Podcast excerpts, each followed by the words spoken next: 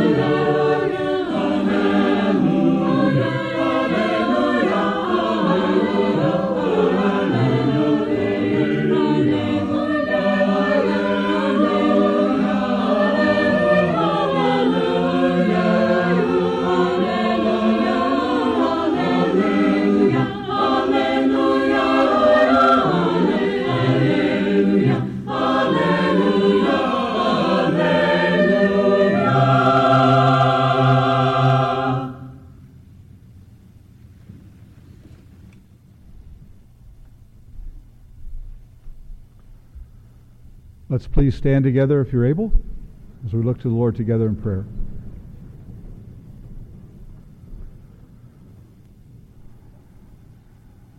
O Lord, our Lord, in all the earth, how excellent is your name. We exalt you, O God, Father, Son, and Holy Spirit. We praise you that we may come into your presence because of the Lord Jesus. We thank you for what he has done to secure that access through his shed blood. We thank you, Holy Spirit, for moving in our lives to draw us into a saving relationship with the Father and the Son and yourself.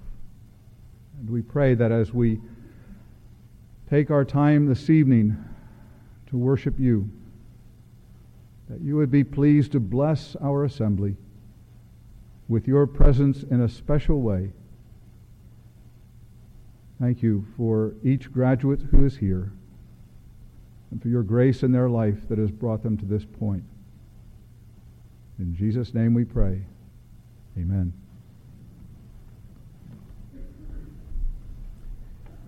If you will turn to Psalm 8 in your program, some three years and four months ago, the majority of our graduates filed into Metheny Fieldhouse for an opening academic convocation. As they will do tomorrow, they marched between the members of the faculty, sort of an admission to the academic community. Tomorrow they will process in between the faculty as the first step in their departure from the academic community. At that opening academic convocation some four years ago, Psalm 8 was sung. It describes God as one whose name is excellent throughout the earth, whose glory covers the heavens. There's a reminder of other psalms in which the worship of the heavenly host is joined by the worship from the earth, by great and small, old and young, including the infants.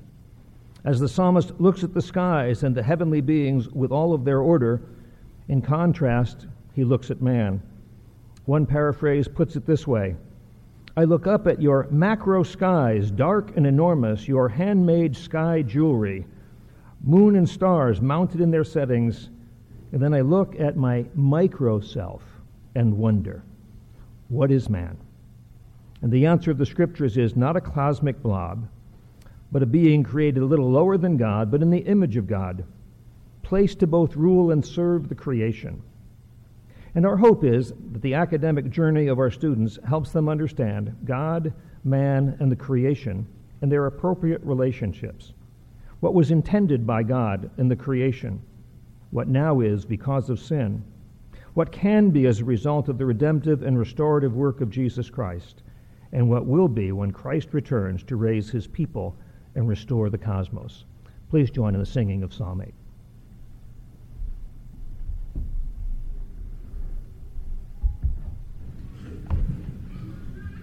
Lord,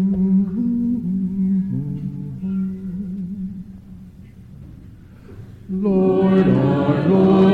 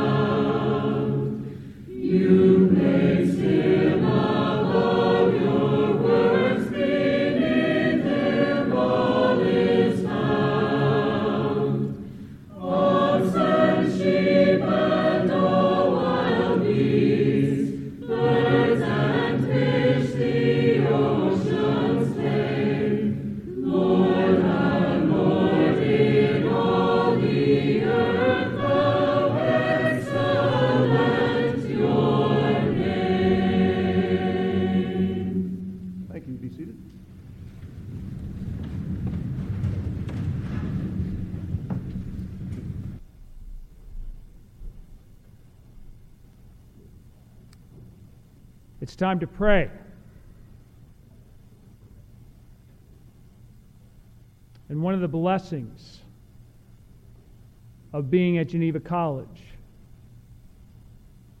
is that we can pray here institutionally and personally. When we pray, I hope that one of the things that you will take from Geneva, if you have nowhere else to take it from, is that prayer is a grace. And we receive grace from God when we pray and as we pray. And you will need to pray just as much when you leave this place as you've had to when you've been here. This is a prayer for the graduates. So I'd like to ask the graduates to stand and do the work and service of prayer with me. Would you please stand, just the graduates? And let's go together in Christ before God's throne of grace as he joins us here. Pray with me, please. O oh, Heavenly Father, you are the great and glorious God, the maker of all that is. And you are great in your works and in your glory. And you have made us for yourself and you have called us clearly through our Lord Jesus Christ to yourself as your creatures. Help us, Lord, to hear your call, to hear your wonderful and terrible voice as you call to us as sinners through Christ to come to you in Him. O Lord, our great Creator and Redeemer, we come to you only through the blood of our risen and reigning Lord Jesus Christ with grateful hearts. Yet, Lord, you know our hearts. And you know that for many in this room, our hearts are broken. And we're in distress because death is too burdensome for us. Lord, we have called upon your name concerning Devon Minor. And according to your grace, we now ask that you would help us in our pain and our distress.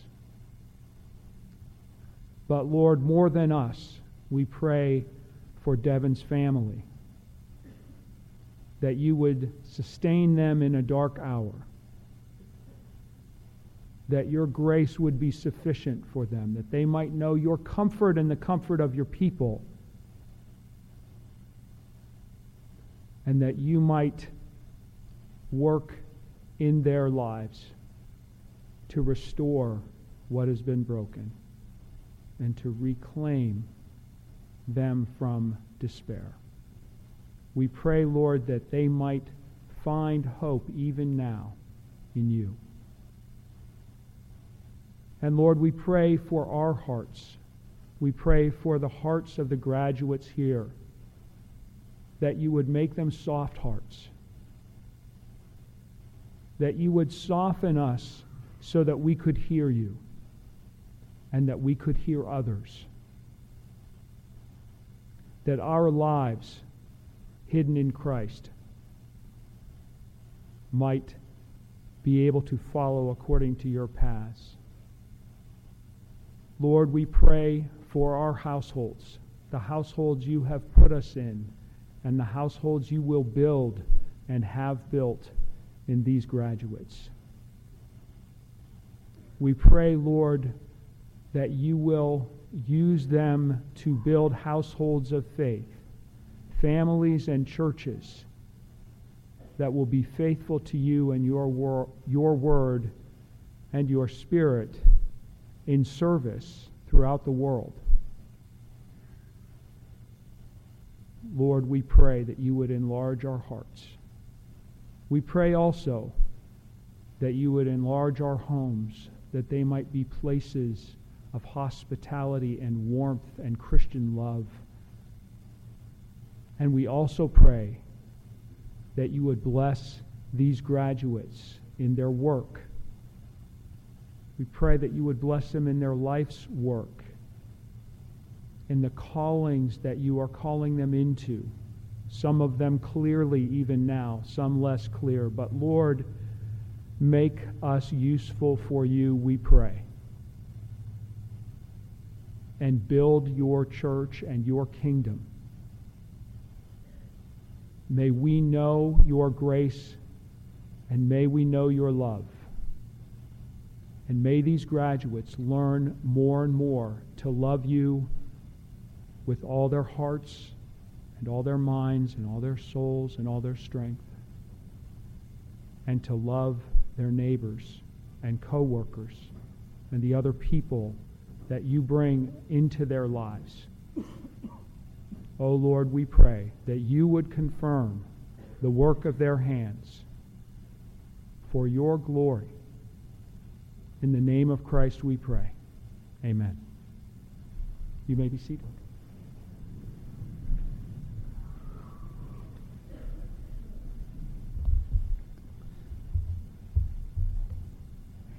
Good evening. I would like to direct your attention this morning to 1 John chapter 2.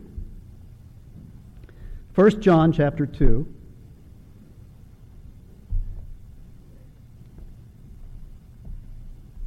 And I'll be reading verses 12 through 14.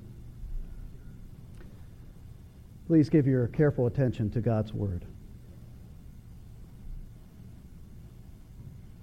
I am writing to you, little children, because your sins are forgiven for his name's sake. I am writing to you, fathers, because you know him who is from the beginning. I am writing to you, young men, because you have overcome the evil one. I write to you, children, because you know the Father. I write to you, fathers, because you know him who is from the beginning. I write to you, young men, because you are strong, and the word of God abides in you, and you have overcome the evil one.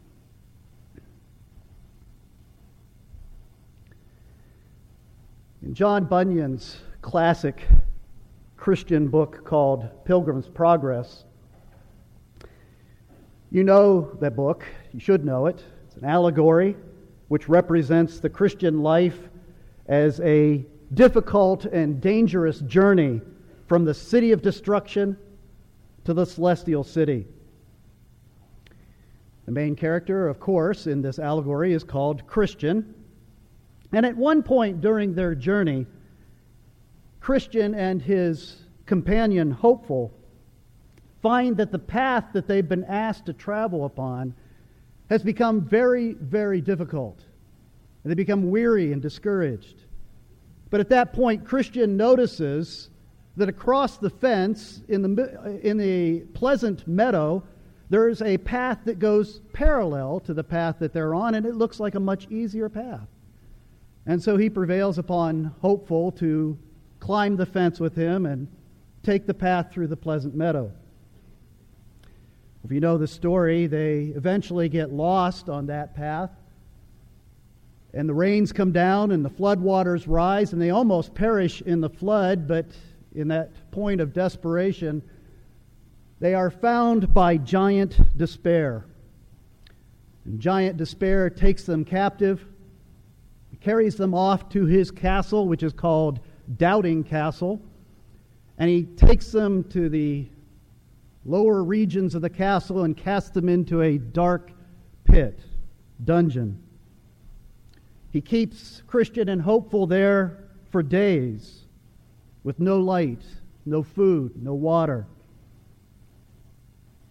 Eventually, giant despair returns and beats them to a pulp. He leaves them in their wounds.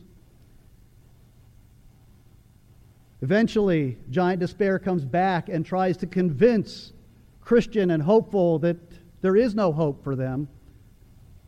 Their only way out of this is to kill themselves. And then he leaves them again. At that point, Christian and hopeful are so discouraged that they contemplate taking up giant despair on his offer. But instead, they decide to spend the whole night in prayer. And the next morning, Christian awakes and suddenly he shouts, What a fool am I, thus to lie in a stinking dungeon when I may as well walk at liberty? I have a key in my bosom called promise that will, I am persuaded, open any lock in Doubting Castle. And so he pulls the key out of his pocket, walks over to the door of the dungeon, opens it with the key, walks to the next door in the, in the castle, opens it, walks out into the courtyard, out to the main gate, sticks his key in the lock, opens it, and he and Hopeful escape. That is anticlimactic. I don't know about you, but I remember the first time I read that story, you just, the tension that builds as they go through the beatings and the discouragement, and it reaches a crisis point. And at that crisis point, he pulls out a key from his pocket and opens the door and walks out. I'm sorry, that screenplay will never sell in Hollywood. I mean, could you imagine Jack Bauer in that situation? No calls to Chloe, no tricking of the guard, no high tech gadget hidden in his belt, no military airstrike. He just says, Oh, I just remembered I have a key. I think I'll open the door and walk out. You see, that's the genius of Bunyan's story. He wants us to be shocked by the simplicity of their deliverance. He wants us to be shocked by that. Doubt and despair can certainly imprison and oppress us, even as believers, especially when we go astray. But it's through embracing the key of promise it's not through ingenuity, it's not through greater effort, it's not through outside help. It's through embracing the key of promise that we can always be released. Graduates, tomorrow is a day for you to focus on all of the wonderful possibilities that lie before you in your life.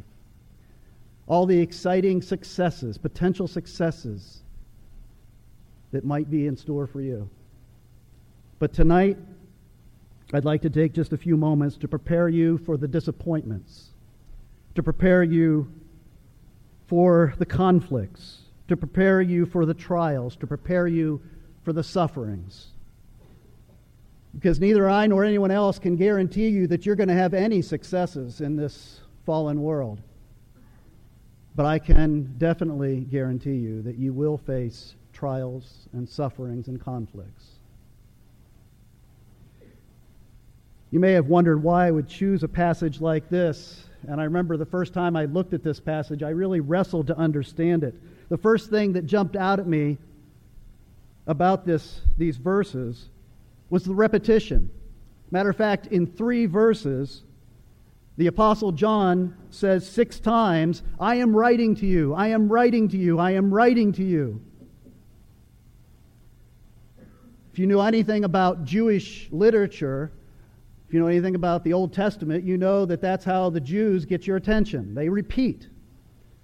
In English, we underline, we italicize, or if we're texting somebody, we'll write in all caps if we really want to shout at them. But in Jewish literature, you repeat to get somebody's attention. Jesus said, Truly, truly, I say to you, when he wanted to really get his disciples' attention. Or the prophet Isaiah said, Holy, holy, holy is the Lord God Almighty. This is the Apostle John's way of grabbing his listeners by the shoulders and saying, Listen, this is really important. But the repetition serves another purpose. You'll notice if you're looking at it in an English translation, most translations put it in a poetic form. And John may very well have written it that way so that it would be easily rememberable, so that you could remember it and put it in your heart. As the psalmist says, hide God's word in your heart. In other words, so that you can put the key of promise in your pocket. So that when you find yourself in that dungeon, dungeon of despair and frustration, you will have it. You see, the whole book of First John is about encouragement. If you know anything about the letter, you know that the key verse is found in chapter 5, verse 13, where he says, I write these things to you who believe in the name of the Son of God, that you may know that you have eternal life. So that you may know that you have eternal life.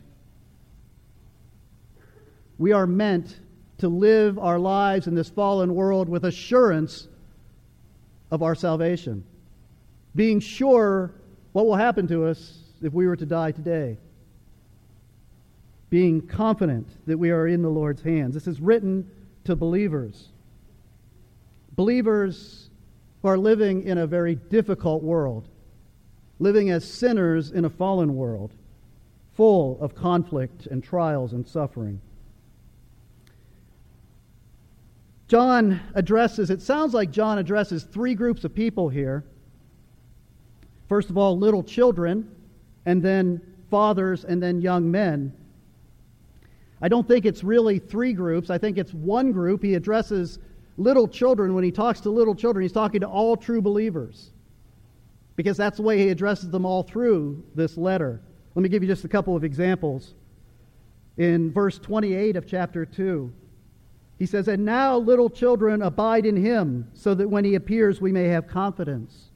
Or over in chapter 3, verse 7, Little children, let no one deceive you. You get the idea. There are actually seven times in this letter that he addresses true believers in Jesus Christ as little children. It's a, an endearing uh, address my dear ones, my little children. But then he, in these poetic verses, he makes reference to fathers and young men. And I won't give you all the details of how I arrived at this conclusion, but my conviction is that the fathers refers to experienced mature believers, and young men re- refers to less experienced, less mature believers.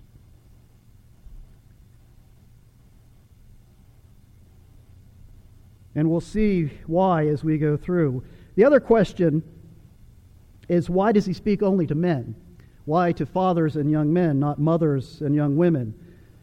Well, it's possible that he's thinking primarily of the leaders in the churches, but I don't think so. I think it's much more likely that the fathers represent all mature believers, male and female, and all and young men refers to all inexperienced believers, both male and female.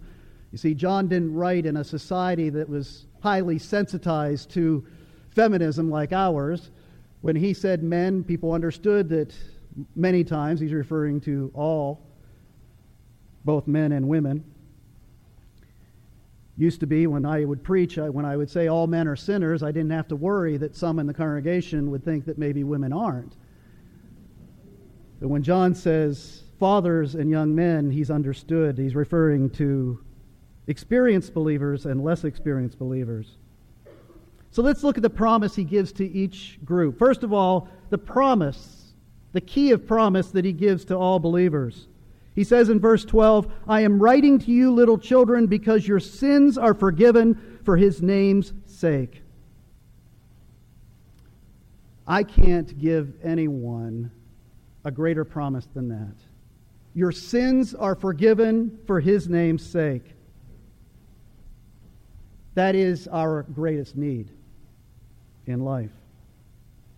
When I talk to people in the counseling field, the psychological field, those who have a biblical perspective, they will say that the inability to give forgiveness and the inability to receive forgiveness are two of the main causes of psychological problems, emotional problems. The inability to give forgiveness or the inability to receive forgiveness.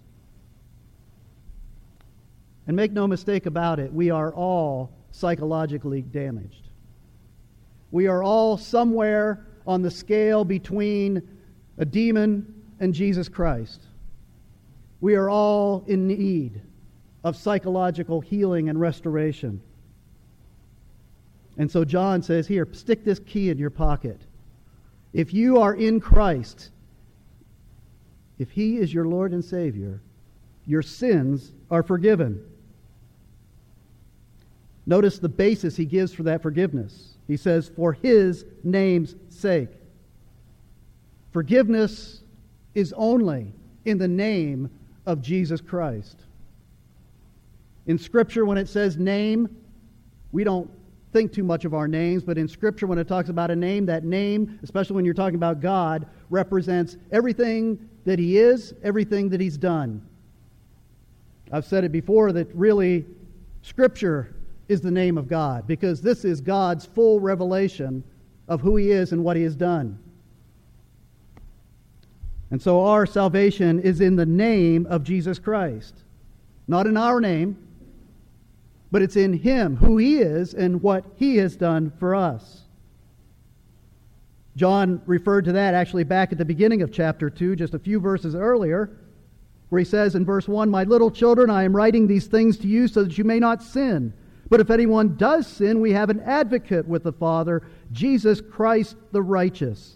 He is the propitiation for our sins, and not for ours only, but also for the sins of the whole world. There's three names given to Jesus Christ right there. He is our advocate, He is Jesus Christ the righteous, and He is our propitiation.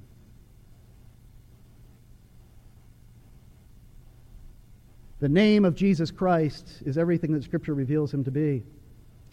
He is fully God and fully man. Jesus Christ is eternal. Jesus Christ is perfect in righteousness. Jesus Christ has died in our place as a substitute. And the word propitiation, if you don't know what the word propitiation means tonight, I encourage you to make it a lifelong study to know deeply the meaning of propitiation. Because when John says that Jesus is our propitiation, the core of that meaning is that he, as he hung on the cross, absorbed the wrath of God that our sins deserved. He absorbed it. He took it upon himself. He bore our sins as he hung there on the cross. He shed his blood as an atoning sacrifice for our sins. And God raised him from the dead bodily. And he ascended into heaven and he is now seated on the throne at the right hand of God as the Lord of all. That's the name of Jesus Christ. That is who he is. That is what he has done for you if you have put your faith in him. Don't make the same mistake I made. When I was in college, I thought that the gospel, those things that I just rehearsed for you, I thought that those things were the ABCs of the Christian faith. Once I grasped them, once I understood them, I could move on to the deeper things, the more important things. It wasn't until much later I began to understand that the gospel is what my life is about. The gospel is the foundation of my life. The gospel is my hope. It is my guide. It is the basis of every decision I make in life. And that gospel, I look at you with hope as the believers of the new generation, because that gospel is under attack today like it's never been under attack before in my life. The gospel of the apostles, the gospel of the ancient councils, the gospel of the reformers is being attacked not even most dangerously from outside the church, but from within. I encourage you, I implore you to make the gospel the central study of your life. The second time in verse 13 that John addresses all believers, he says, I write to you, children, because you know the Father.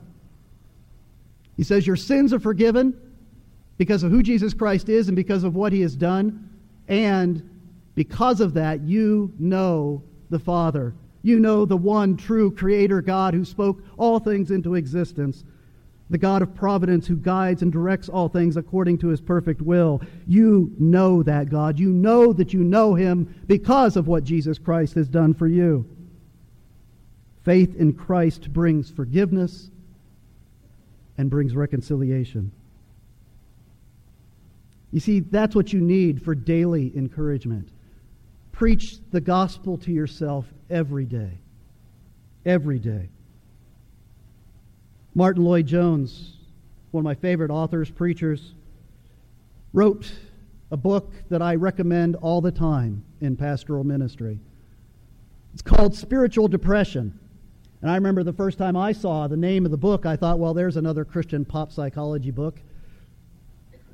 Then I sat down to read it. Didn't know Martyn Lloyd-Jones at the time. I wouldn't have come to that conclusion probably so quickly. But I read the book, I realized that it's just a series of expositions of Scripture that dig deeply into the meaning of the gospel and the impact of the gospel in the lives of sinners like you and me.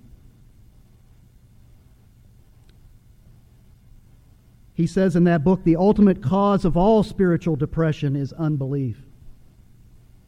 The ultimate cause of all spiritual depression is unbelief. So you see what I say when the Apostle John says to you, all Christians, my dear children, your sins are forgiven and you know the Father. Stick that key in your pocket. Secondly, he addresses the experienced believers, the fathers. In verse 13, he says, I am writing to you, fathers, because you know him who is from the beginning. And then he repeats it again, word for word, in verse 14. I am writing to you, fathers, because you know him who is from the beginning. Now, that's the same basic promise that he gives to all believers, but he adds something to it, something that fathers and mothers in the faith, those that are more experienced in walking by faith in Jesus Christ, something they have that less experienced believers don't have. He says, You know him who is from the beginning. To know who he's talking about, you need to go back to chapter 1, the first two verses. That which was from the beginning, which we have heard, which we have seen with our eyes, which we have looked upon and touched with our hands, concerning the word of life, the life that was made manifest, and we have seen it and testified to it, and proclaimed to you the eternal life which was with the Father and was made manifest to us. That which we have seen and heard, we proclaim also to you. Jesus Christ, the one who Paul or who who John and the other apostles touched, heard, saw, and proclaims to all of us. He who is from the beginning. He's pointing to his eternality. Jesus, who is the same yesterday, today, and forever. And I think that what John is, is pointing us to here is that those who are more experienced, more mature in their faith in Jesus Christ, have seen the faithfulness of God play out over time. He's eternal, and they have an eternal perspective. Scripture teaches us to honor the elders, those whose depth and wisdom and faithfulness and stability has come from walking by faith in Christ over a long period of time. Battle tested faith faith that has come through many trials. Proverbs chapter 16, verse 31 says, Gray hair is a crown of glory. It is gained in a righteous life. Struck by that verse because in our culture, we work hard to cover up our gray hair. Because in our culture, it's a sign of shame, it's a sign of irrelevance. But Scripture says it's a crown of glory. Because as you walk by faith in Christ as he proves himself over and over and over to you again, you begin to see that he is not just Lord of the moment, but he's the Lord of the ages. And he's the same yesterday, today, and forever. Experiences produces a wise and stable faith. a faith that has less peaks and valleys like a young believer. We need to understand that Christ is the same in every generation. As the psalmist says in Psalm 37, verse 25, I have been young, and now I am old, and yet I have not seen the righteous forsaken, or his children begging for bread. Our culture, and because of, of the truth of it in our culture, it's also true in the church, we both suffer from generational myopia, nearsightedness. We can't see beyond our own generation. And the church needs to become countercultural. We need to, as we live at a time when the youth is worshiped and age is seen as irrelevant, we need to embrace those who have progressed farther in the faith than we have, those who have been through more battles than we have been in. We need the company and the counsel of spiritual fathers and mothers. It's a great privilege for me to come and speak tonight because I was asked by Dean Smith. Dean Smith was one of my mentors in the faith.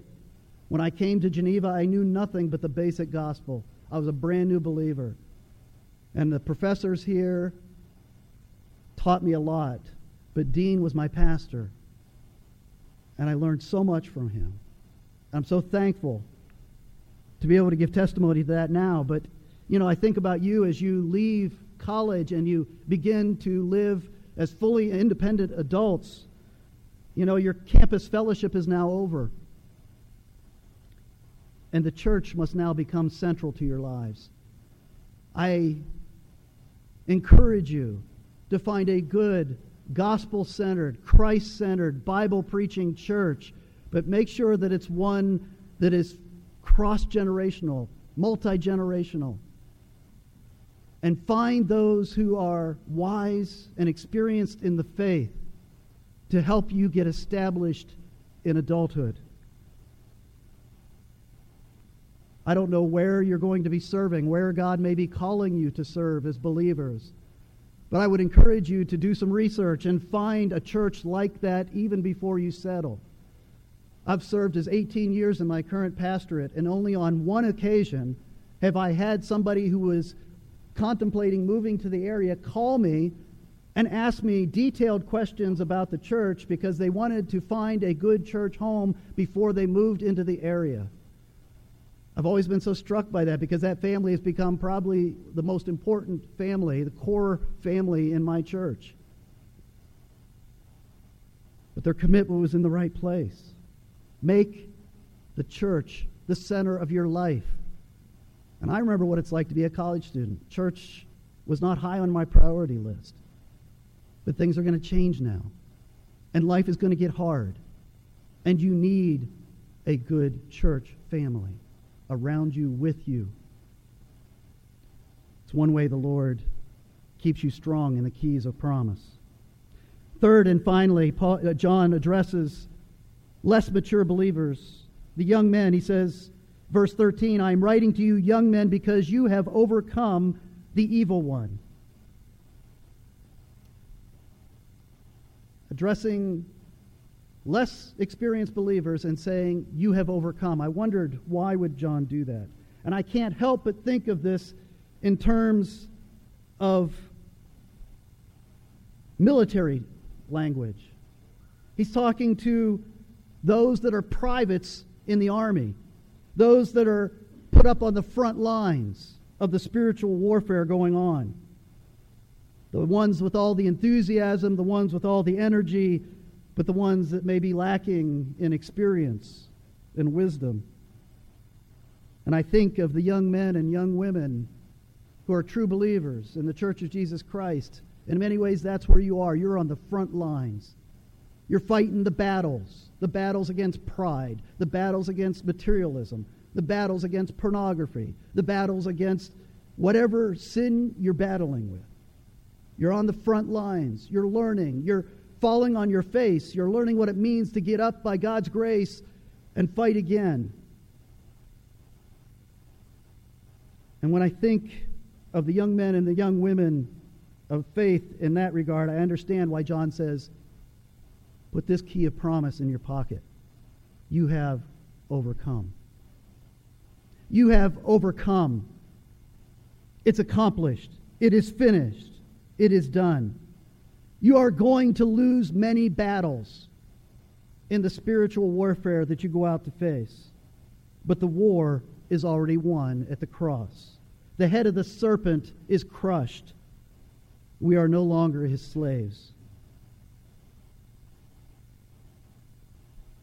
When you are in that dungeon of doubting castle and giant despair is beating you up, that key of promise is there if you have Christ. You have already overcome. In verse 14, John points to the means by which we have overcome Satan. He says, I write to you, young men, because you are strong, and the word of God abides in you, and you have overcome the evil one. You are strong, and the word of God abides in you. We gain strength in our battles with the world, the flesh, and the devil by allowing the word of God to abide in us. That's a very common phrase in John's first epistle. Allow the word of God to abide in us. And there's a wonderful promise that comes from allowing that to happen. At the end of chapter 2 and verse 24, he says, Let what you have heard from the beginning abide in you. If what you heard from the beginning abides in you, then you too will abide in the Son and in the Father. He ties having the power and the presence of Jesus Christ in your life with allowing the Word of God to abide in you. And then in chapter 4, verse 4, he says, Little children, you are from God and have overcome them, for he who is in you is greater than he who is in the world. We win not by might, not by power, but by abiding in the Word. And when we abide in the Word, the Spirit is with us, and we walk in strength. Your life from this point on is going to be hard. I guarantee it. And you will, from time to time, find yourself in a time of doubt and despair. John's keys of promise to you tonight are that if you are in Christ, if you have entrusted your life to Him as your risen Lord and Savior, then you are forgiven. And you know the eternally faithful God. And you have already overcome the evil one. A week or so ago, my daughter called me and asked me, Dad, what are you going to be preaching on at the baccalaureate service? I shared with her some of my thoughts of where I was at the moment. And she said, Dad, that sounds good, but just whatever you do, don't preach on a biblical worldview. so those of us that have been at Geneva for four years, we're tired of hearing about a biblical worldview. And I said, Don't worry, that's not my main point. But as I thought about that conversation over the last week or so, I thought, you know, like I said, I came to Geneva a long time ago as a brand new, very green believer. All I knew was Jesus. I had Jesus in my life, but I didn't know much about what that meant. And Geneva College taught me my biblical worldview.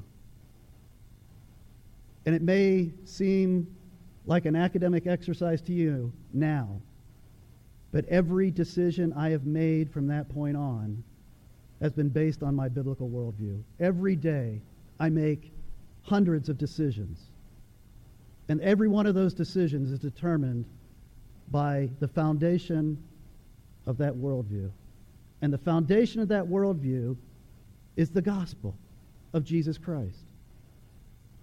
I remember those hours of sitting in Bible 101 as a freshman, and Dr. McMillan taught me covenant theology. And the covenant theology is based on the promise where God says to his people, I will be your God, you will be my people. And all of Scripture is showing how he made that happen through his Son and through the cross and the resurrection.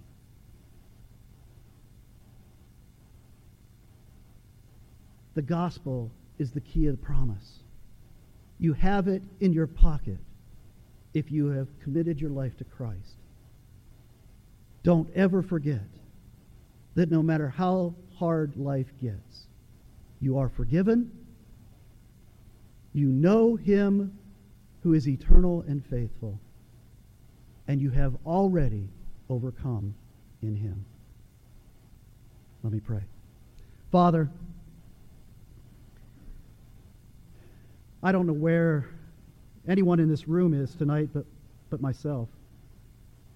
And I'm sure we're all over the spectrum between living in victory and joy to living in frustration and hopelessness and despair.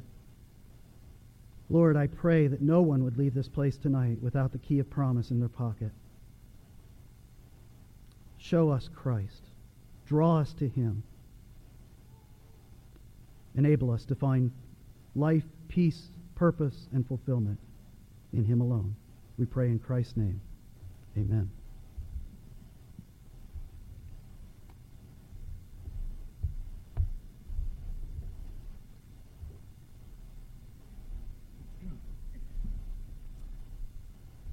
Thank you for a wonderful exposition of that passage.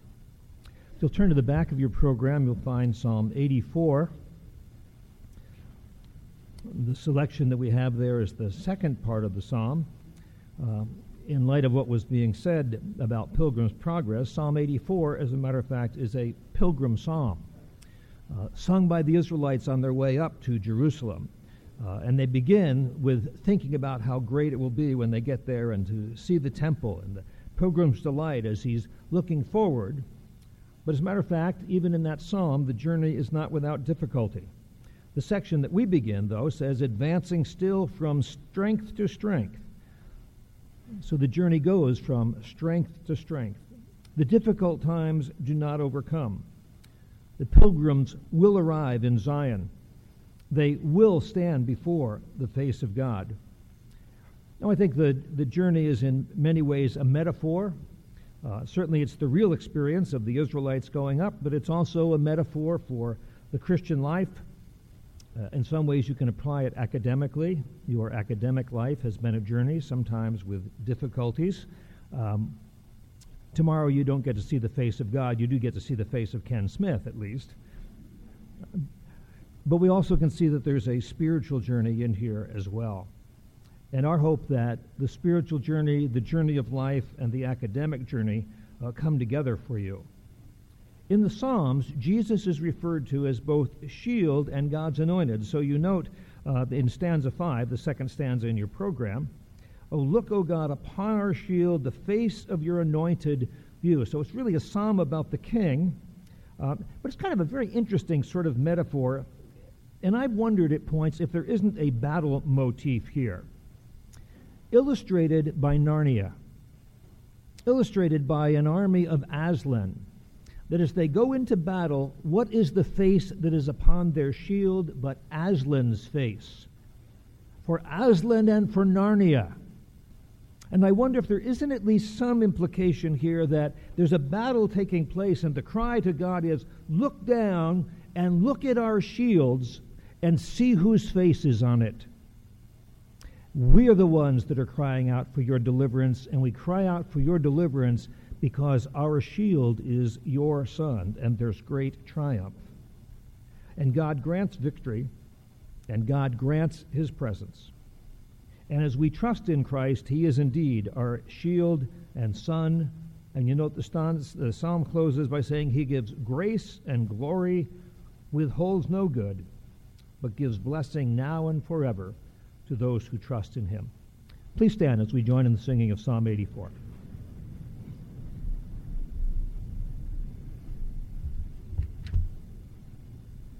Mm-hmm.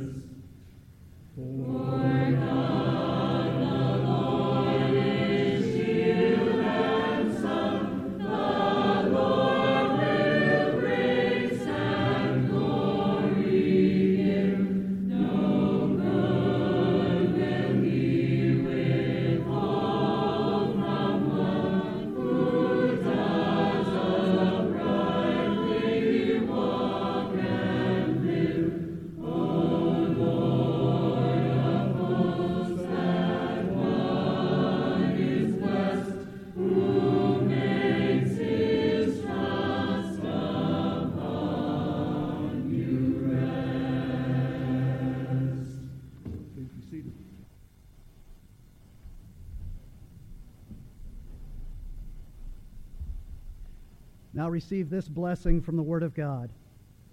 Now may the God of peace, who brought again from the dead our Lord Jesus, the great shepherd of the sheep, by the blood of the eternal covenant, equip you with everything good, that you may do his will, working in us that which is pleasing in his sight, through Jesus Christ, to whom be glory forever and ever.